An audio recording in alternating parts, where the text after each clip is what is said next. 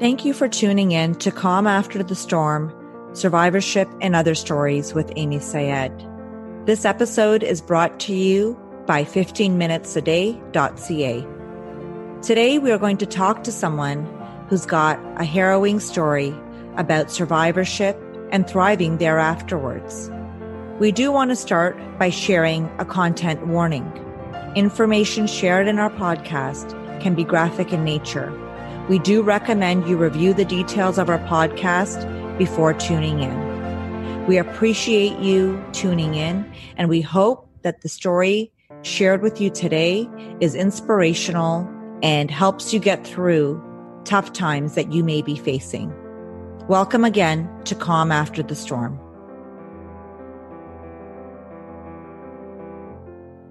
Welcome to Calm After the Storm Survivorship and Other Stories. Today we have Melissa, and Melissa's going to talk to us a little bit about her story, how she's survived, uh, her experiences, and how she's thriving today. Melissa, do you want to start out by introducing yourself, please? Absolutely. And thanks for having me here, Amy. I'm so honored. Um, I'm Melissa Penoblum. I am the proud mama of a vibrant, high energy, no nonsense little girl um, who is young but very wise and mm-hmm. soulful. And um, and i'm a life designer as well.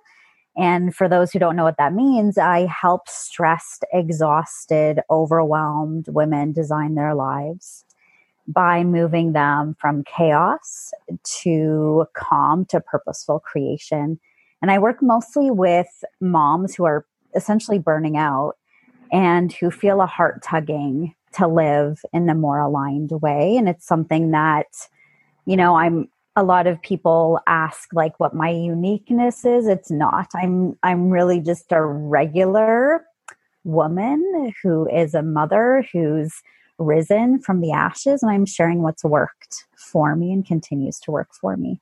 That's awesome. And and we'll talk a little bit about that today and we're so excited to have you here because since I spoke to you the first time and I heard your story it really resonated with me in the sense that you've been through a lot and you've been able to come out on the other side um, and not only thrive yourself but you're helping other women thrive and that's hugely commendable.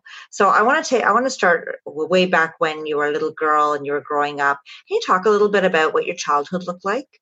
Yeah, it definitely it was not, you know, out of a dreamy storybook, I'll tell you that. And I you know, I used to describe it as a nightmare to be quite honest, but I mm-hmm. think now that I've you know, come out on the other side, if you will, I, I would rather describe it as nuanced. Mm-hmm. It was a childhood where I honestly don't have many happy memories. I don't remember feeling joy, and I resonate a lot with emotion.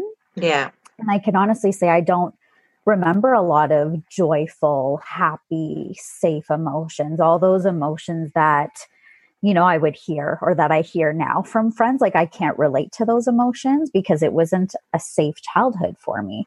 Can you describe what you mean by it wasn't a safe childhood? Like, do you have examples? Yeah, absolutely. I think, you know, when I think about, and, you know, as a mom, I think you can relate to this, Amy, where mm-hmm. as a mom, I know that I want to create a safe environment for my little girl. Like it's, that's just basic, right? Yeah. Like I want her to feel safe. I want her to be able to talk to me about anything. I want her to be able to show her emotion, yeah. regardless of what it is, be it the temper tantrums or whatever. And I want her to be able to have her own thoughts and to think critically as she gets older.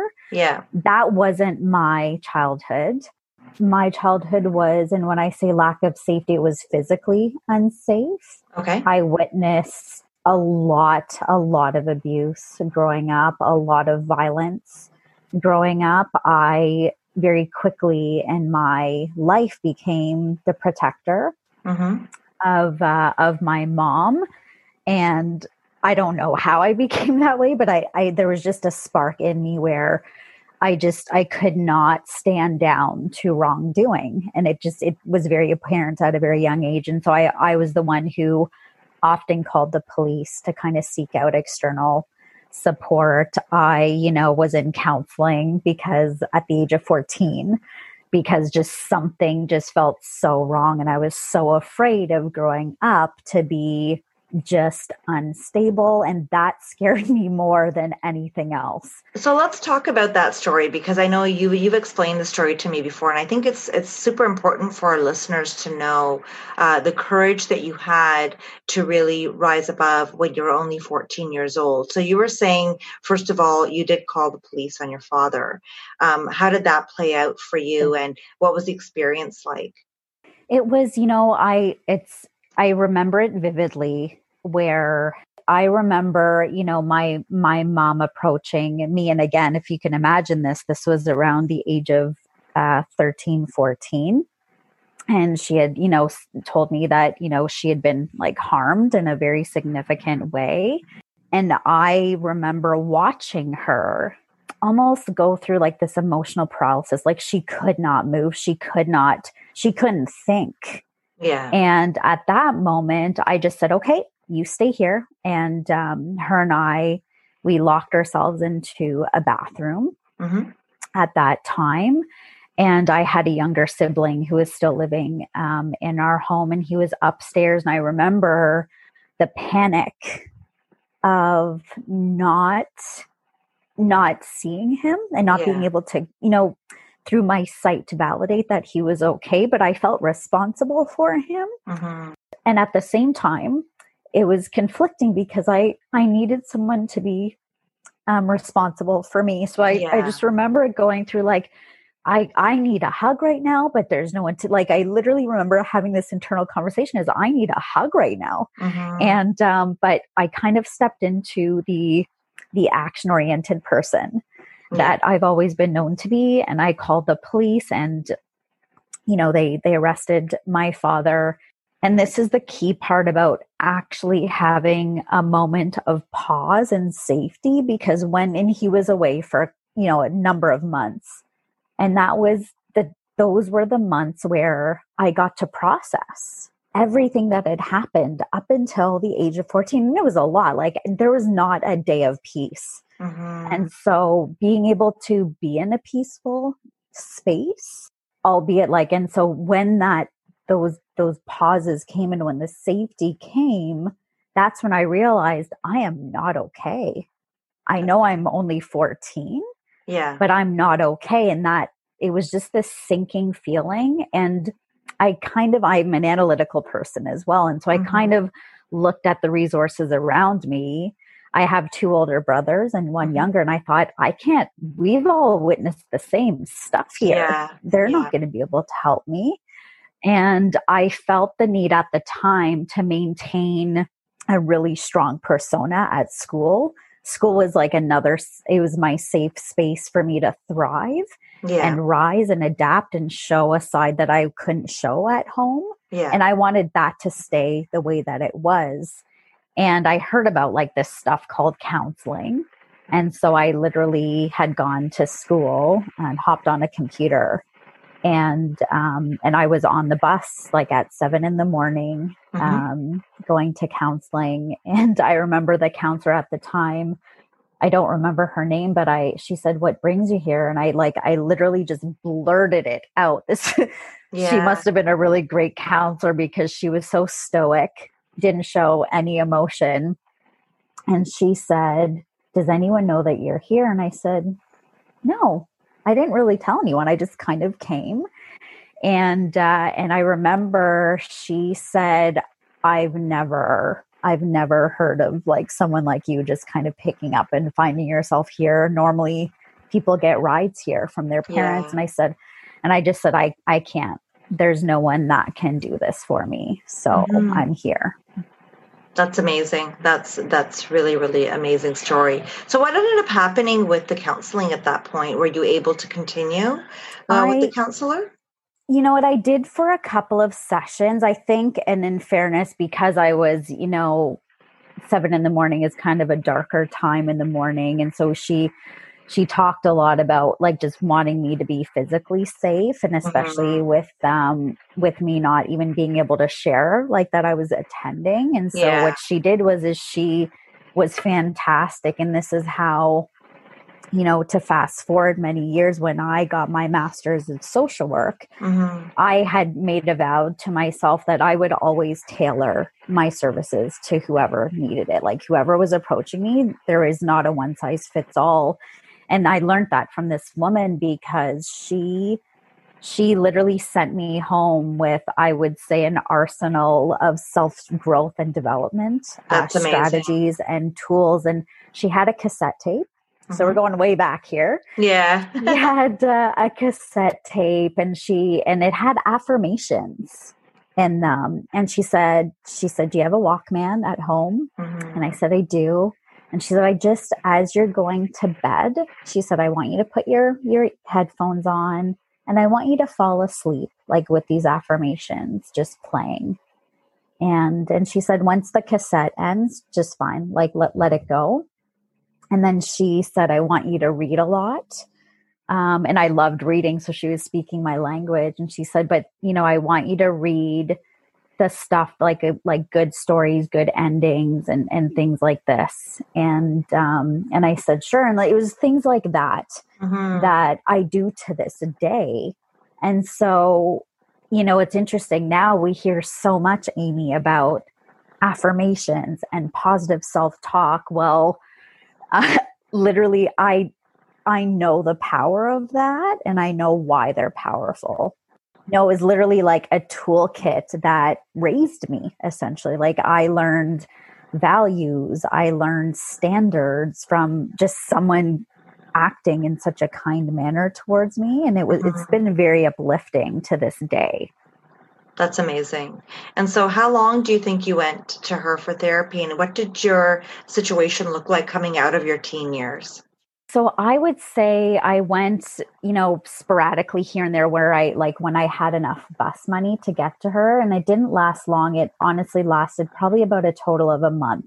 Okay. Um and that was going, you know, once a week and and so on because I was literally going before school racing back to yeah. to school um, and then I also had, uh, you know, two part time jobs and things like oh, wow. this. And so and I think she she recognized that as well and didn't want another thing yeah. for me to do, which is why I really, really now value more and more what she did for me.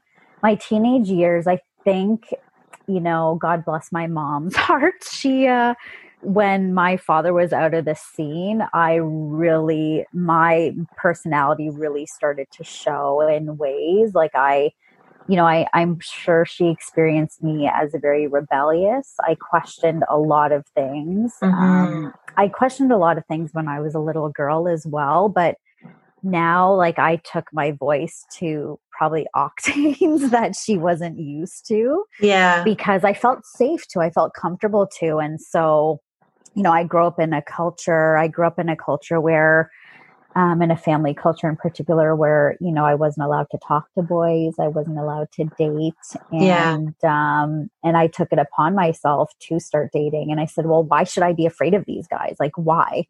Like yeah. I go to school with them, and I didn't, I didn't understand, and so you know I went against her wishes so many ways because mm-hmm. I wanted to start to think for myself. Yes. And I wanted to start experiencing natural yet safe consequences to my life choices. On the other hand, I was super A type. If I didn't get straight A's, I was very angry, very upset. Yeah. Most yeah. of my teenage years, I was, I would say I was very angry. And, uh, and any emotion that I felt were intense. And so, you know, I had a great group of friends, but I could be mad at them on any given day for any any one trigger. So I mm. was very easily triggered, angry all of the time, but I had my outlets. Academics were an outlet for me and I thrived in that. And cheerleading was an enormous outlet for me. And um, that's the part where I could just live in the moment and for, you know, five minutes of memorizing a routine, I was in my glory and bringing joy to the world as I saw it. Yeah. And I got to slap a smile on my face for five minutes straight. And um, even faking it for five minutes allowed me to feel what joy could feel like for me. That's amazing. So, so what did your? I guess your mother did end up leaving your father during your teenage years, right? Is that what you're saying?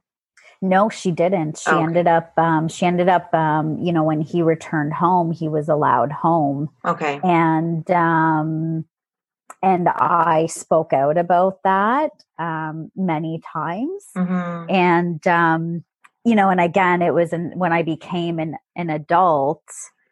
That was when I, you know, and especially when I got married and, and had a little girl and then was faced with, you know, similar decisions as my mom made, I it was it became confusing right like i i could understand what it's like to be a woman who has all these different variables to consider but then having to relinquish control over what decisions and choices she made was a really tough one for me because i mm-hmm. wanted her decision to be based on me yeah and my safety and my best interests but that was just one lens. And to this day i couldn't tell you what all the different variables are in her own mind, but mm-hmm. I know woman to woman, I can say to her, I understand what it's like to be faced with really hard decisions um, all of the time and have to weigh out the pros and cons have to like face the fear of judgment the fear of shame and and all of that so, so into your 20s, what did that look like for you? When did you start to realize that what you'd experienced was having a lasting effect on you? And how did you learn how to come out of that period of your life? I chose a university that was at a distance. I was born and raised in southwestern Ontario, mm-hmm. and I chose Ottawa as uh, as my post secondary educational community and I I went there and I don't even I would have to say it wasn't until I was 21 that I realized that I was stuck in a pattern of essentially being attracted to violent abusive people Mm-hmm. And um and I and I know this because I literally at that at that time I had a boyfriend that no one liked and significantly older than me and you know and he was physically abusive emotionally very controlling and all of that and logically I knew it wasn't normal but there was this odd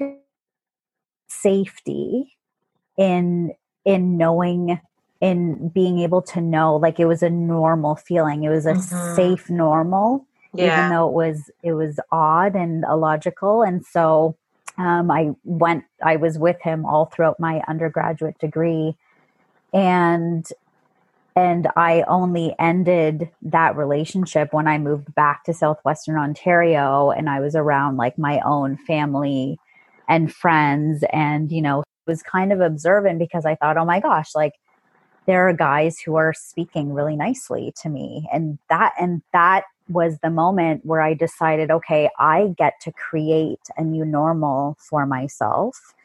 And I get to be the one that expresses my emotion the way that I need to and to be supported in that. And and so I that was my journey throughout my my 20s because the other side of it was, and again, when you're no longer living in a fearful situation or in a fearful dynamic and an yeah. unsafe dynamic, for me, my how I tend to express it is through anger. At least it was through for many years at that time, is I would just go from feeling unsafe and really quiet and not being able to express to anger.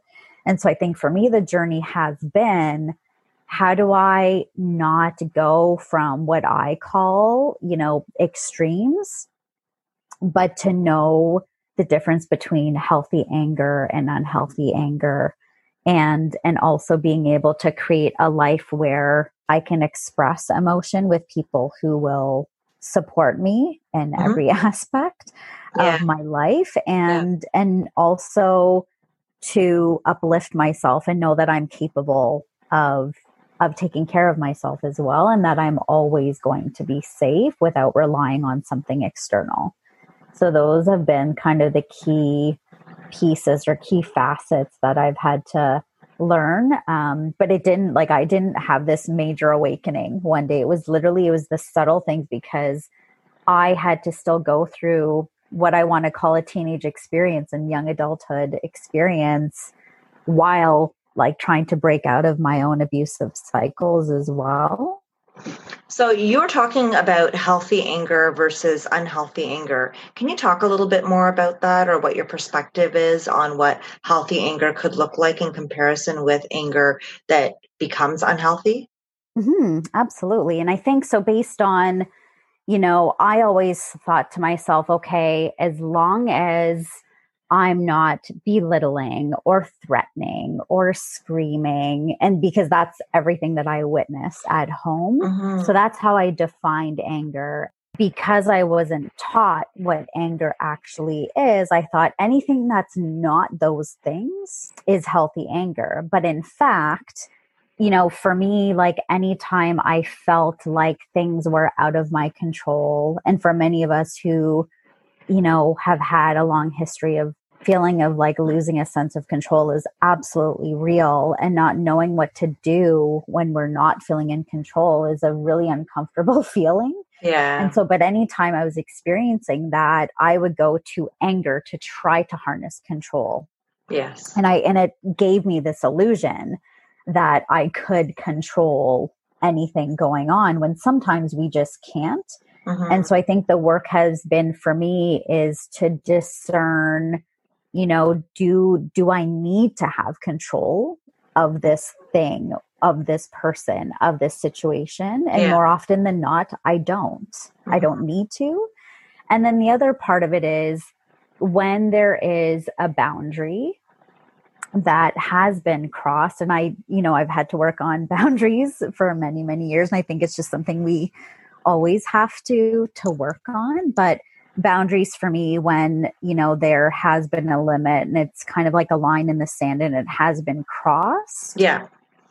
Being able to check in with myself and ask the question how do i feel about this? And if the response to that is i feel angry but i feel angry because and i can name it um, and i can communicate it then i believe that that's the healthy version of it because i, I think being you know I think anger serves a purpose um, when it's experienced in a healthy way. And anger, now I can say that anger is a signal for me that my boundaries are kind of being tested or pushed yeah. or crossed. Yeah. And it gives me an opportunity to communicate it and um, you know and whether or not i get the response that i want out of it at least i've communicated it and then i have choices that i can make from there yeah no, this is amazing uh, work that you've done, and I know that you said you've done your master's in social work. Has has it been a culmination of your experiences? Like, what does what does thriving look like to you today?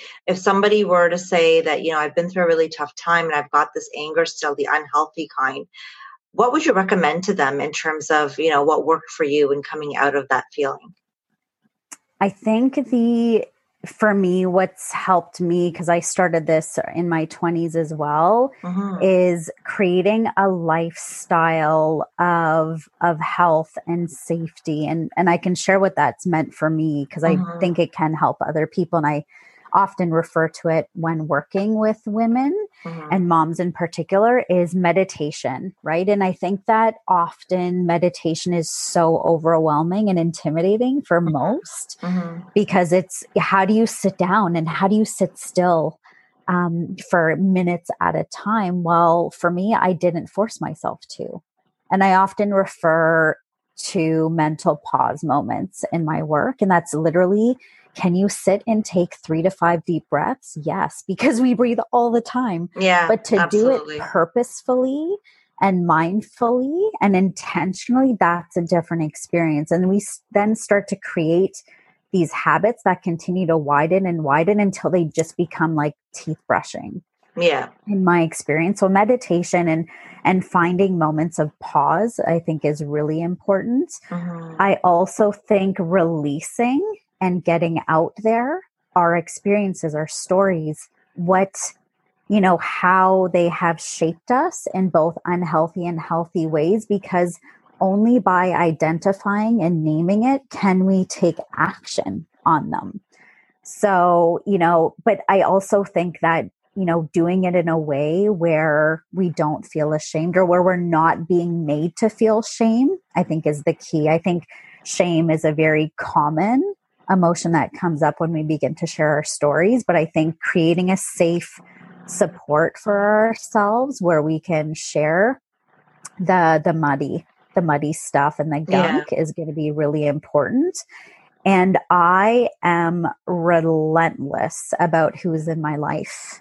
Um, I, you know, the minute that I don't feel comfortable being who I am, and, um, you know, and my marriage, I think, is a prime example of that, is I I know what it is that I need my life to look like and I know how I want to feel in the life that I design for myself mm-hmm. and I think that even being able to describe that and name that and constantly communicate it and hopefully work on it with other people that we surround ourselves by are really important. And that's part of like the strategy is self-care and having strategies in place and then having the supports in place to do that and never giving up like even finding the space every single day to work on ourselves yeah, no, that's amazing. And it's, it's truly inspirational. I want to talk a little bit about the shame aspect because I think that's super important for anybody who's gone through anything, any type of trauma in their life, whether it was in childhood um, or in latter life. Um, particularly in childhood, I think, because when we're children, I don't think we realize that we are feeling shameful, right? For feeling that we we need that safety or we need um, we have needs that are not being met by our parents in particular. So um, let's talk a little bit about shame and, and healing shame. What do you recommend in terms of what's worked for you when it comes to recognizing when you're feeling the shame, why you may be feeling shame, and naming the shame? I journaling is my go-to for everything and I it's interesting because I teach this to my daughter where, you know, we'll both stand up in front of a mirror and kind of say things. Mm-hmm. And sometimes and I notice this with affirmations from a very young age is you might hear, you know, even an affirmation of like I can be anything, I can do anything shame for me showed up in me not believing an ounce of what that was of those affirmations. And so it literally became okay, I need to figure out why I don't believe this. Why don't I believe that I can be anything? Why mm. don't I believe that I can do anything? Yeah. And that's where like the stories get pulled out. And I'll even, you know, compare, right? Like the innocence of my daughter yeah. when she'll stand in front of a mirror and she'll say, I can do anything. I can be anything. And it is from a purely innocent place. Yeah. And where I where I'm amazed is, you know, how far I've come, right? In terms of like now I believe it. I believe yeah. that I can be anything. I believe that I can do anything. But I'll tell you, many, many years ago, I didn't believe it. And I think that's a good signal to start with is by yeah. simply asking, why don't why don't i believe this affirmation? And being really honest on paper mm-hmm. about it. And then i think from there finding people who you know have stories that are similar around you know trauma to triumph you know and um and that the work has not ended for any of us. It's work that we continue to do yeah. all of the time. And i literally yeah. an example of that is um I've joined a, a, mastermind for moms recently because I just thought I I wanted to kind of up level my life even more mm-hmm. and be in a safe space to kind of share, you know, some of the shadows, if you will, that still always have to be worked on and teased yeah. out. Yeah. And so I'm always connecting myself to people that I want to feel safe with and who will cheerlead me um, cheer me on as I continue to rise in my journey. I think that's the other piece because sometimes I'm ashamed of the shame, even if that makes any yeah. sense. And so no, having to having to talk about it more out loud, not to normalize it, but if nothing else, to release it and then to give myself the opportunity to heal from it is so powerful. Oh, absolutely. Absolutely. How is your relationship with your parents now?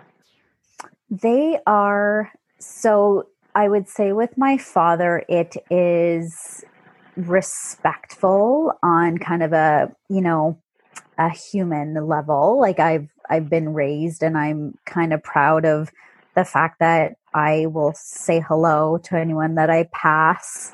Um, I will do wellness checks on on folks all the time, and um, and he did. Like you know, without him, I wouldn't be here, plain and yeah. simple. And yeah. so, and even having witnessed everything that I've witnessed, I wouldn't be the strong personality that I am. Like it, I really don't believe I would be had I mm-hmm. not gone through what I had. And so to that end, I, you know, I respect him. Yeah. As, you know, as a man and as my father. And I have compassion for him because of what he witnessed growing up. And, you know, unfortunately for him, he didn't have the same awareness as as I did or maybe didn't take action on them and that's the part that I don't have control over. Yeah. But I do have control whether or not I have compassion for him and I choose to have compassion. I can't control his decisions or or what he cycle. Um, my mom and I had a very enmeshed codependent relationship, obviously, based on what I've shared here so far.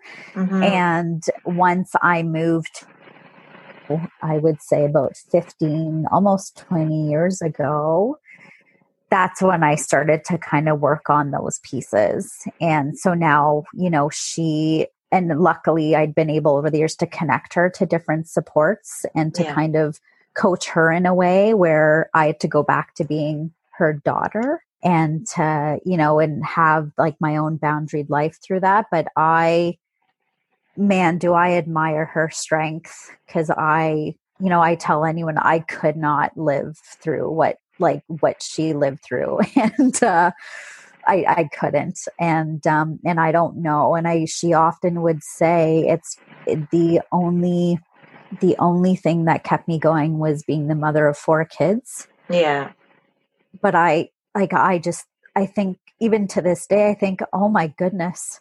Yeah, four kids but wow, like you you sacrificed yourself for for us like yeah. you know and uh so I have a lot of respect for her. Do I wish that she did but again, this is it. Now's the time for for my story. And I have a little girl whose story I'm changing just by changing myself. oh, for time. sure.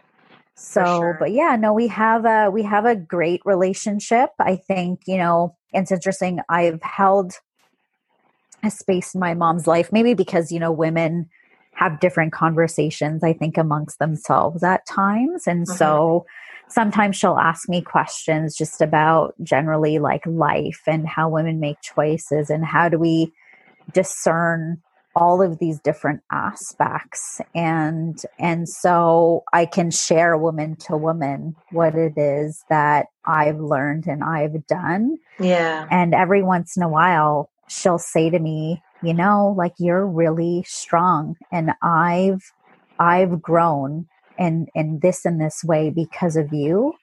And that's really humbling coming from her. That's mm-hmm. super humbling for me. Well i mean people's children are their biggest teachers right? So uh, you'll learn that as your daughter grows. Um, i've got older ones too and the older ones really they keep me in check. And it's really really uh, it's a rewarding experience but absolutely i always tell people that if you've got if you've got anything within yourself that needs to be improved you you'll definitely hear it from your kids you know? Um, so so it's nice to hear and i'm sure she's super proud of the woman you're becoming um, because i mean at the end of the day you're making an impact.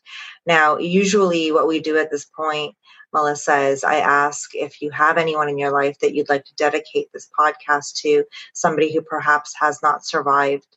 Um, did you want to share somebody with us? Yeah, I um great timing for this question. I lost my aunt um, at the end of January. Actually, sorry to hear that.